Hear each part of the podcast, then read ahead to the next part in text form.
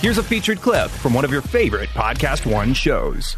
I've told you know the, some of the, the guests I've had on the show, man, I was the biggest Glow fan in the Yeah, world, man. I loved it. Yeah. You know the campy storylines, but I just loved the the the women. They were Hot all chicks cool. Loved all the yeah. gimmicks. Yeah. And man, I was a teenage kid, man. I just I was just love. Yeah, everybody was like, a lot of people that didn't know. When I talk to people now, they're like, I don't know why I liked it, but I really liked it. And we just watched, couldn't, you couldn't stop watching these. No one ever really seen all these hot girls rolling around and wrestling and these. These, it was, you know, you look at back now, it's cheesy, all these gimmicks. Yeah, but it was great. awesome. It was, Yeah. it was wrestling. It was great. It was so good. And I'm so happy for those original Glow girls to now get their just due because when that show first came out, they were shunned and then looked at, looked down upon in the wrestling world. They're like, you're not wrestlers. That's not what we do.